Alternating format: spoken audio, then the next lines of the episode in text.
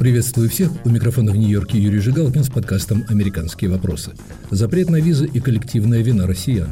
Заслуживают ли российские туристы запрета на въезд в Европу и другие западные страны? Уместна ли концепция коллективной ответственности? Поражение России – единственный антидот имперской ментальности? Эти и другие вопросы мы обсуждаем с историком, профессором университета Джонса Хопкинса Сергеем Радченко и правозащитником, экономистом Юрием Ерымагаевым.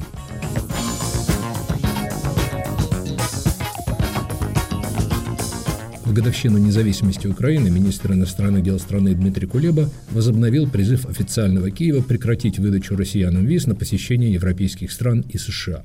Россияне преимущественно поддерживают войну против Украины, они должны быть лишены права пересекать границы, пока не научатся их уважать.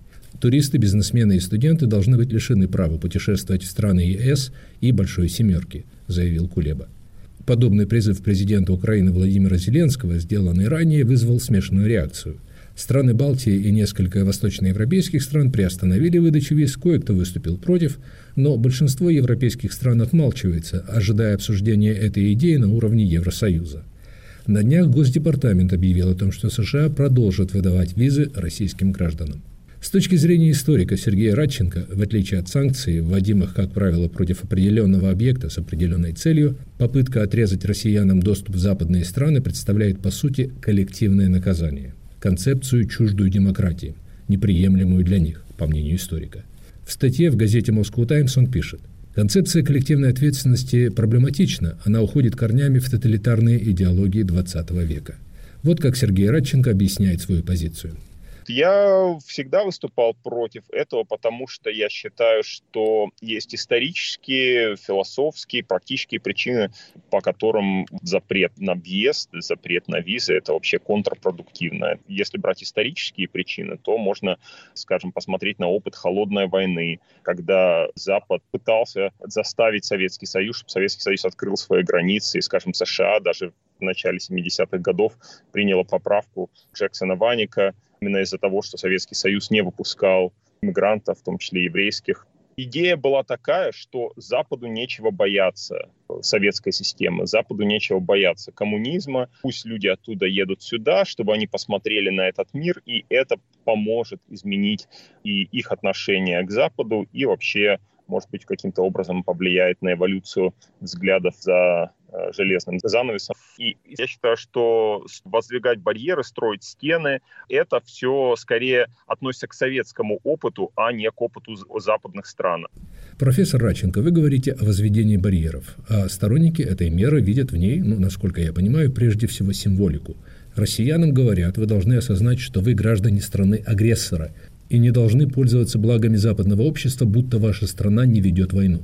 Ну, я не думаю, что кто-то поймет это так в России. В России эта идея предстанет таким образом, что вот опять эти на Западе пытаются там э, запретить нас, они ненавидят нас, они ненавидят Россию и так далее. Да? Вот, то есть вот этот нарратив, что весь Запад против России, на Западе ненавидят Россию именно поэтому не хотят пускать туда русских, будет преобладать.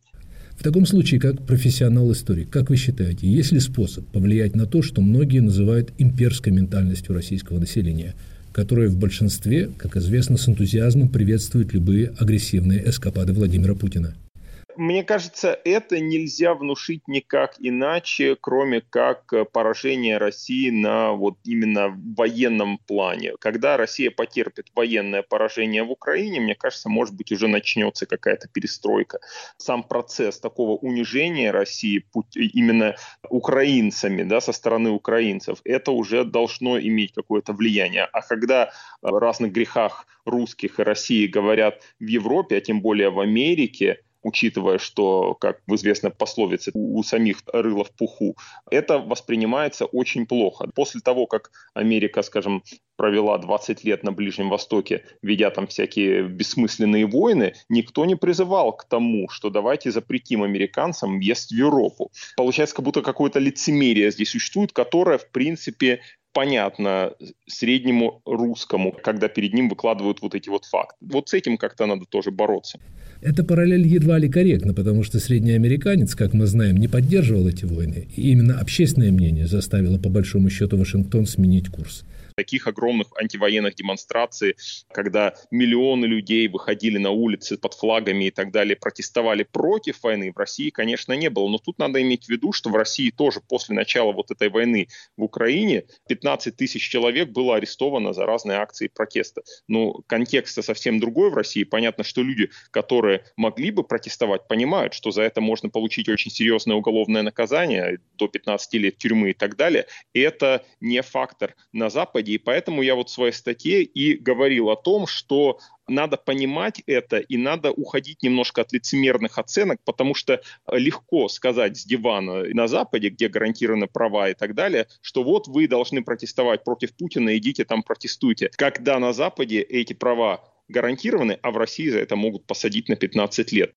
Сторонники запрета подчеркивают, что разговор идет лишь о туристических визах. Для преследуемых по политическим мотивам россиян двери Европы, Запада остаются открытыми когда речь идет о запрещении туристических виз, это как раз вот основная категория виз, по которой можно уехать из России. Понятно, что и кому-то, если очень тяжело, они могут уехать через Армению или Казахстан. Дело в том, что, ну, хорошо, можно запретить въезд туристов, но какой результат от, от этого будет? Что тогда эти туристы поймут, что Россия виновата в этой войне? Да нет, они просто будут думать абсолютно другими категориями. Но я думаю, что большинство людей все-таки положительно, если открыть им двери и предложить предложить просто открытый обмен информацией, их мнение можно изменить лучше, чем если у них не будет этого. Если они будут сидеть просто в заперти в этой диктатуре под влиянием этой пропаганды, то они никогда ничего не сознают.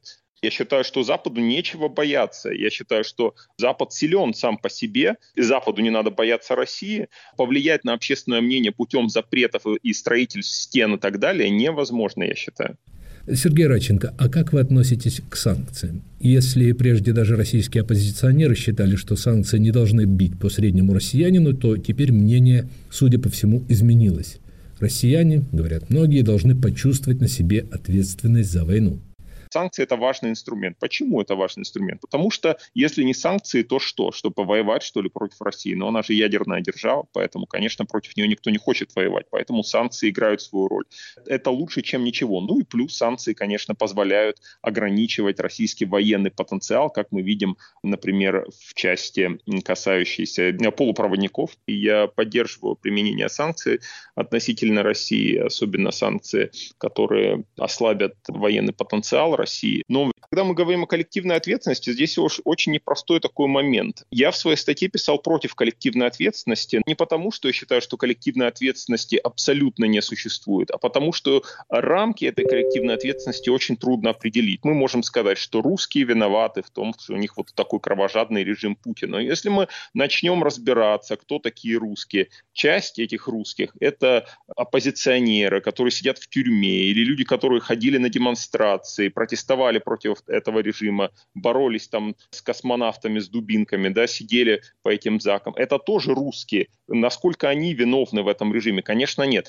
Часть – это дети, которые не достигли еще зрелого возраста, которым там меньше 18, а, а может быть даже еще не рожденные, потому что и нерожденных же тоже приписывают туда через это понятие коллективной ответственности. Но с другой стороны, если смотреть, например, на европейцев, вот европейцы скажем, в Восточной Европе говорят, что вот русские виноваты, у них потому что такой ужасный режим и так далее, они могли что-то сделать. Но ведь и европейцы тоже могли что-то сделать. На протяжении многих лет правительства европейских стран, такие как Великобритания или даже балтийских стран, такие как Латвия, предоставляли свои рынки, свои финансовые институты для отмывания российских денег. Или покупали российский нефть и газ в огромных количествах, которые потом эти деньги выручены вынуждены шли на поддержку путинского режима, а на них тогда, не получается, не распространяется коллективная ответственность, с точки зрения морали и этики, мне вот кажется не очень простым, да, не очень простым. Профессор Раченко, подытоживая то, о чем мы с вами говорили, вы думаете, что лишь поражение в войне может свернуть Россию с тоталитарного пути? Открытое общество всегда имеет лучшую способность к самосовершенствованию и к выживанию, чем такое закрытое общество или там тоталитарное общество. И как раз это и главный урок истории. С холодной войны можно вынести именно этот урок. А россияне сейчас стучат себя в грудь, кричат, что они патриоты и так далее. Ну, пусть постучат себя в грудь и покричат, но в результате в результате, когда мы будем смотреть на длинную траекторию, станет понятно, что закрытая Россия, что такая вот бедная Россия, что Россия под властью каких-то непонятных э, КГБистов, националистов, не может быть нормальной России будущего. Должен быть какой-то поворот в другую сторону. Я думаю, что, кстати, большинство среди российских элит это прекрасно понимает. Думаю, что существует даже в России, даже в настоящих условиях определенный консенсус в отношении того, что да, сейчас Россия идет куда-то не туда, потому что вот деду это, этому и какой-то группе странных товарищей вокруг Путина это показалось разумным. Но вдруг что-то изменится, еще можно будет изменить курс и пойти в другом направлении, потому что в принципе это видно невооруженным глазом, да, что Россия идет не туда. Мне кажется, мы не только на Западе это видим, но и внутри России. Многие это видят среди именно экспертов, среди профессионалов, среди людей, которые близки, так сказать, правящим кругам. Ну, мне так кажется, да, это, это мое, конечно, субъективное мнение. Ну и вот для того, чтобы улучшить перспективы разворота России куда-то в более благоприятном направлении, мне кажется, самое главное постараться изменить нарратив внутри России, а изменить нарратив внутри России можно только через такой мессенджинг, сигналы, что нет, Запад не хочет развала России, что это не нужно Западу, что Западу просто интересна Россия, которая будет нормальным государством, которое не будет вторгаться, пытаться завоевать соседей. Ну, вообще-то 30 лет с клинтоновских времен Запад давал этот сигнал. Вспомнить хотя бы включение России в Большую Семерку. Можно как бы опять же посмотреть на российскую ситуацию понять, откуда это все взялось. Если бы, допустим, посмотрим на Великобританию, которая потеряла свою империю, о которой госсекретарь тогда американский Ачесон сказал, что она потеряла империю, но так и не нашла роль. Это же неверно, ведь на самом деле Великобритания нашла роль для себя. Это, у нее там было содружество, у нее было НАТО, она в конце концов вступила в Евросоюз, по крайней мере, временно. То же самое можно сказать о Франции после того, как она потерпела поражение в колониальных войнах в Индокитае Китае или в Алжире, Франция тоже нашла какое-то себе место в западной структуре. Да, то же самое, можно сказать, и Германии, и Японии, которые тоже были интегрированы. У России не было такой возможности, она была отправлена в свободное плавание в 90-х годах. У нее был колоссальный экономический кризис, не было институтов, вот, не было понимания своей роли, не было никаких идей, какая-то полная безыдейность или наоборот слишком много идей, никто не мог понять, что и для чего. То есть, понятно,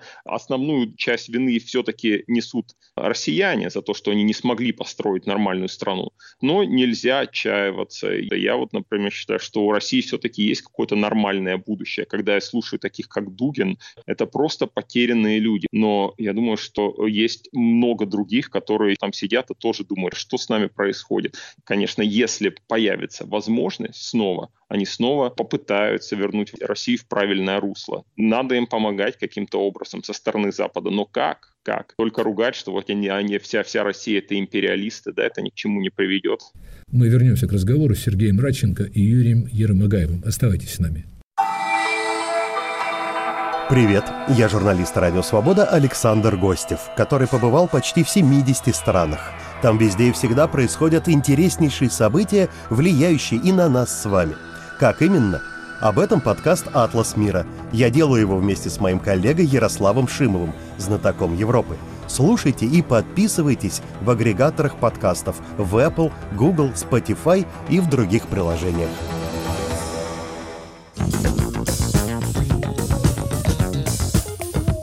Это подкаст «Американские вопросы» у микрофона Юрий Жигалкин. Запрет на визы и коллективная вина россиян – Мои собеседники – историк Сергей Радченко и правозащитник Юрий Еромагаев.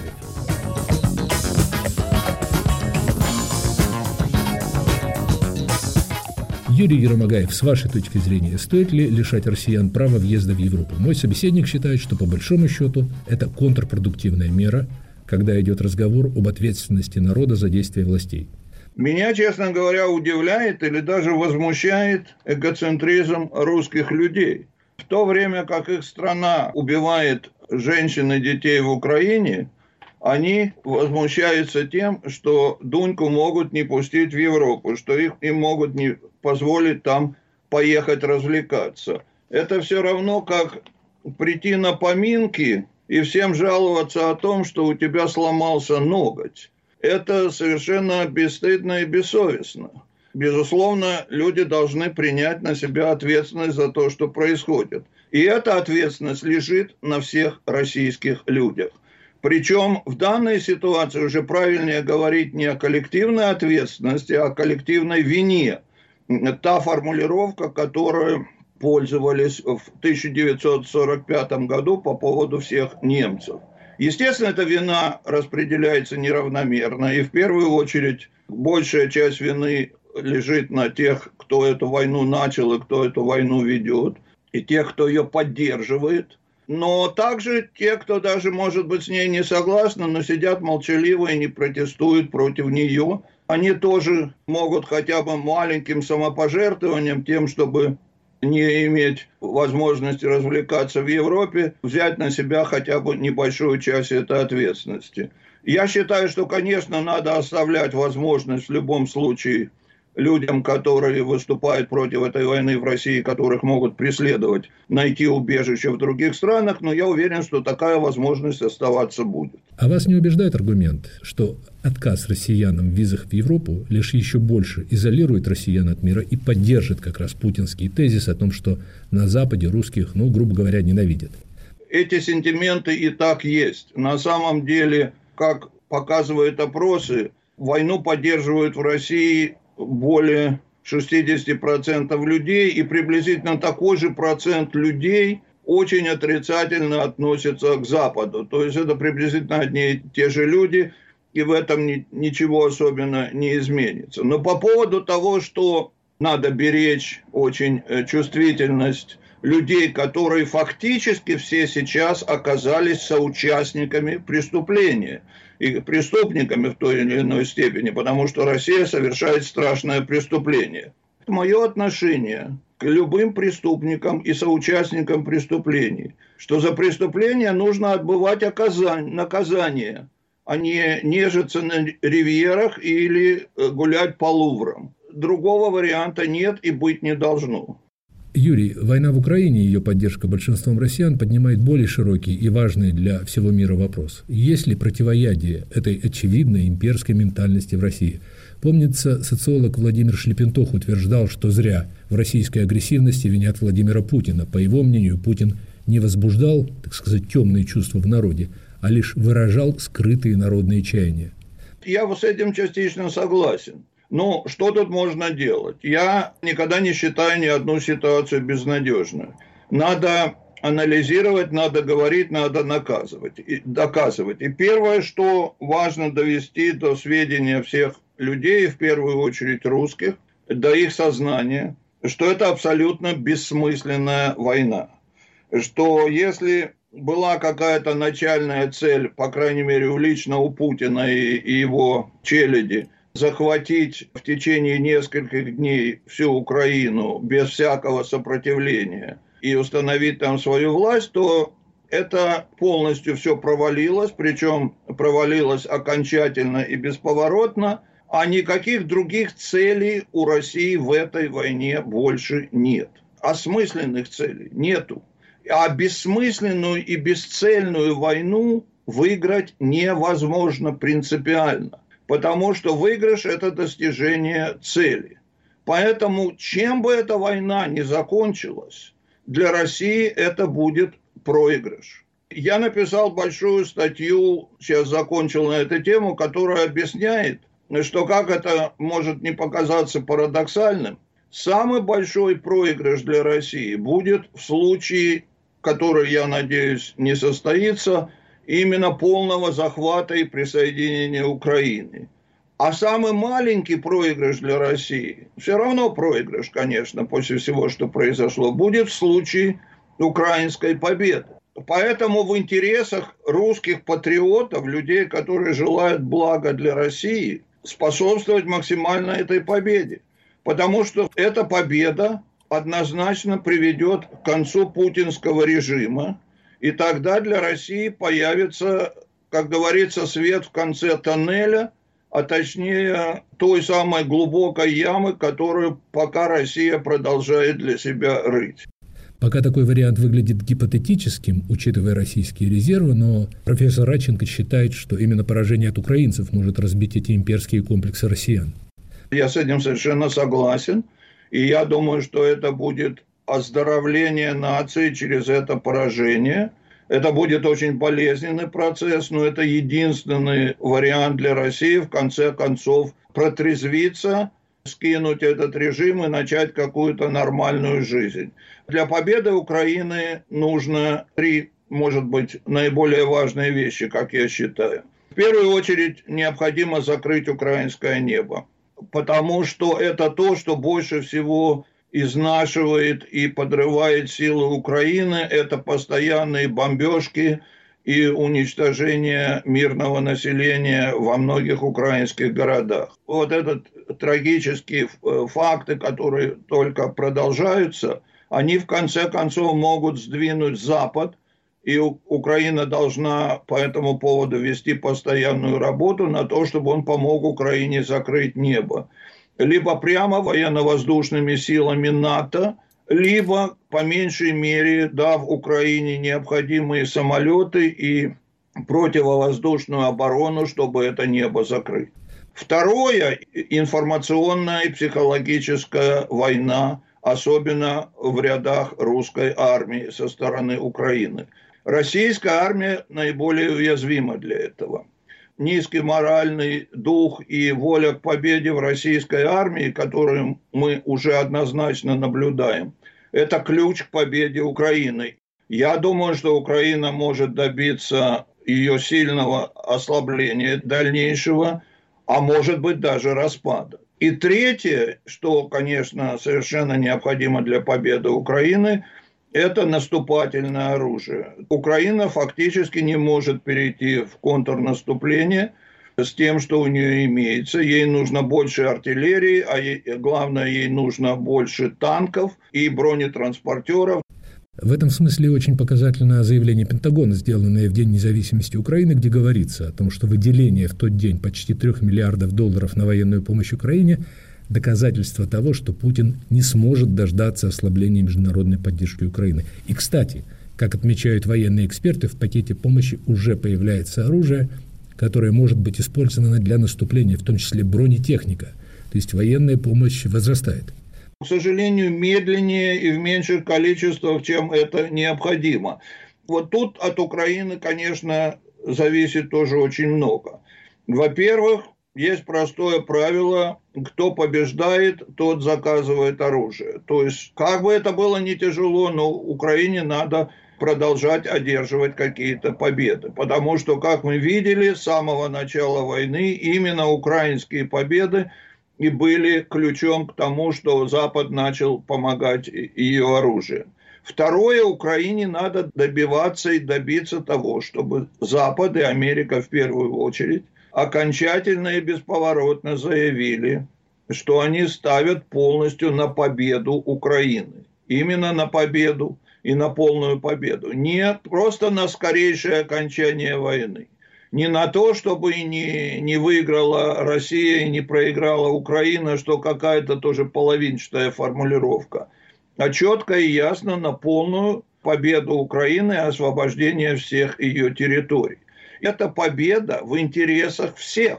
Естественно, она в интересах Украины, она в интересах Запада, она и в интересах России. Поэтому Америке нет никакого резона не предоставить Украине оружие, которое у нее есть в достаточном количестве. К слову, сторонники помощи Украине пишут о том, что в арсенале США более 500 установок «Хаймарс», в то время как Киеву дали пока лишь 20 установок. В арсенале Америки очень много Хаймарсов, но в арсенале Америки еще больше Абрамсов и всяких бронетранспортеров, которые вообще уже идут на списание фактически, которые вполне в хорошей форме и по сравнению с советскими танками, даже, может быть, более устарелой конструкцией для Америки, является более мощным наступательным оружием. Юрий Еромагаев. Американская пресса пишет, что заявления президента Украины Зеленского становятся все более решительными. Он говорит не о прекращении войны, а о войне до полной победы. Как вы думаете, победа Украины означает падение Путина? Будет, в этом я абсолютно уверен. То есть победа Украины и настоящая победа с освобождением всей ее территории приведет к очень быстрому концу путинского режима. Единственный вариант – при котором путинский режим мог сохраниться или даже усилиться, это вот это вот мгновенная победа без сопротивления, на которую он рассчитывал и которая уже не состоялась и состояться не может. Все другие варианты работают уже против путинского режима. Другое дело, что украинская победа настоящая, она просто этот процесс ускорит, она практически приведет к мгновенному концу этого режима. Причем я говорю все время слово «режим», а не просто слово «Путин», потому что речь идет о гораздо большем. Речь идет о том, что сменится полностью вся структура власти, и я надеюсь, что единственной альтернативой в этом случае будет переход к России к более свободному и демократическому правлению. Но можно как раз предположить, что на смену Путину придет более одиозная фигура, как говорят некоторые аналитики. И за поражением в войне от рук украинцев может прийти желание реванша. Желание реванша, может быть, было и у Германии в 1945 году, но э, возможности уже в это время не было, и ей пришлось покориться нехотя.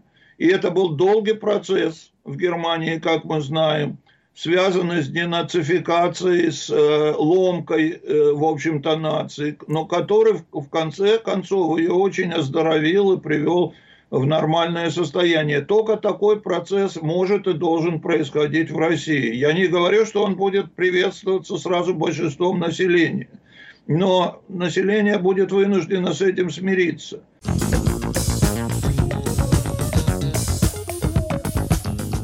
Был подкаст «Американские вопросы», который вел из Нью-Йорка Юрий Жигалкин. Запрет на визы и коллективная вина россиян. Заслуживают ли российские туристы запрета на въезд в Европу и другие западные страны? Уместна ли концепция коллективной ответственности? Моими собеседниками сегодня были историк Сергей Радченко и правозащитник Юрий Еромагаев. Слушайте «Американские вопросы» в эфире на сайте Радио Свобода, на YouTube. Загружайте мой подкаст на Google Podcast, iTunes. Оставляйте комментарии на сайте и в социальных сетях. Please.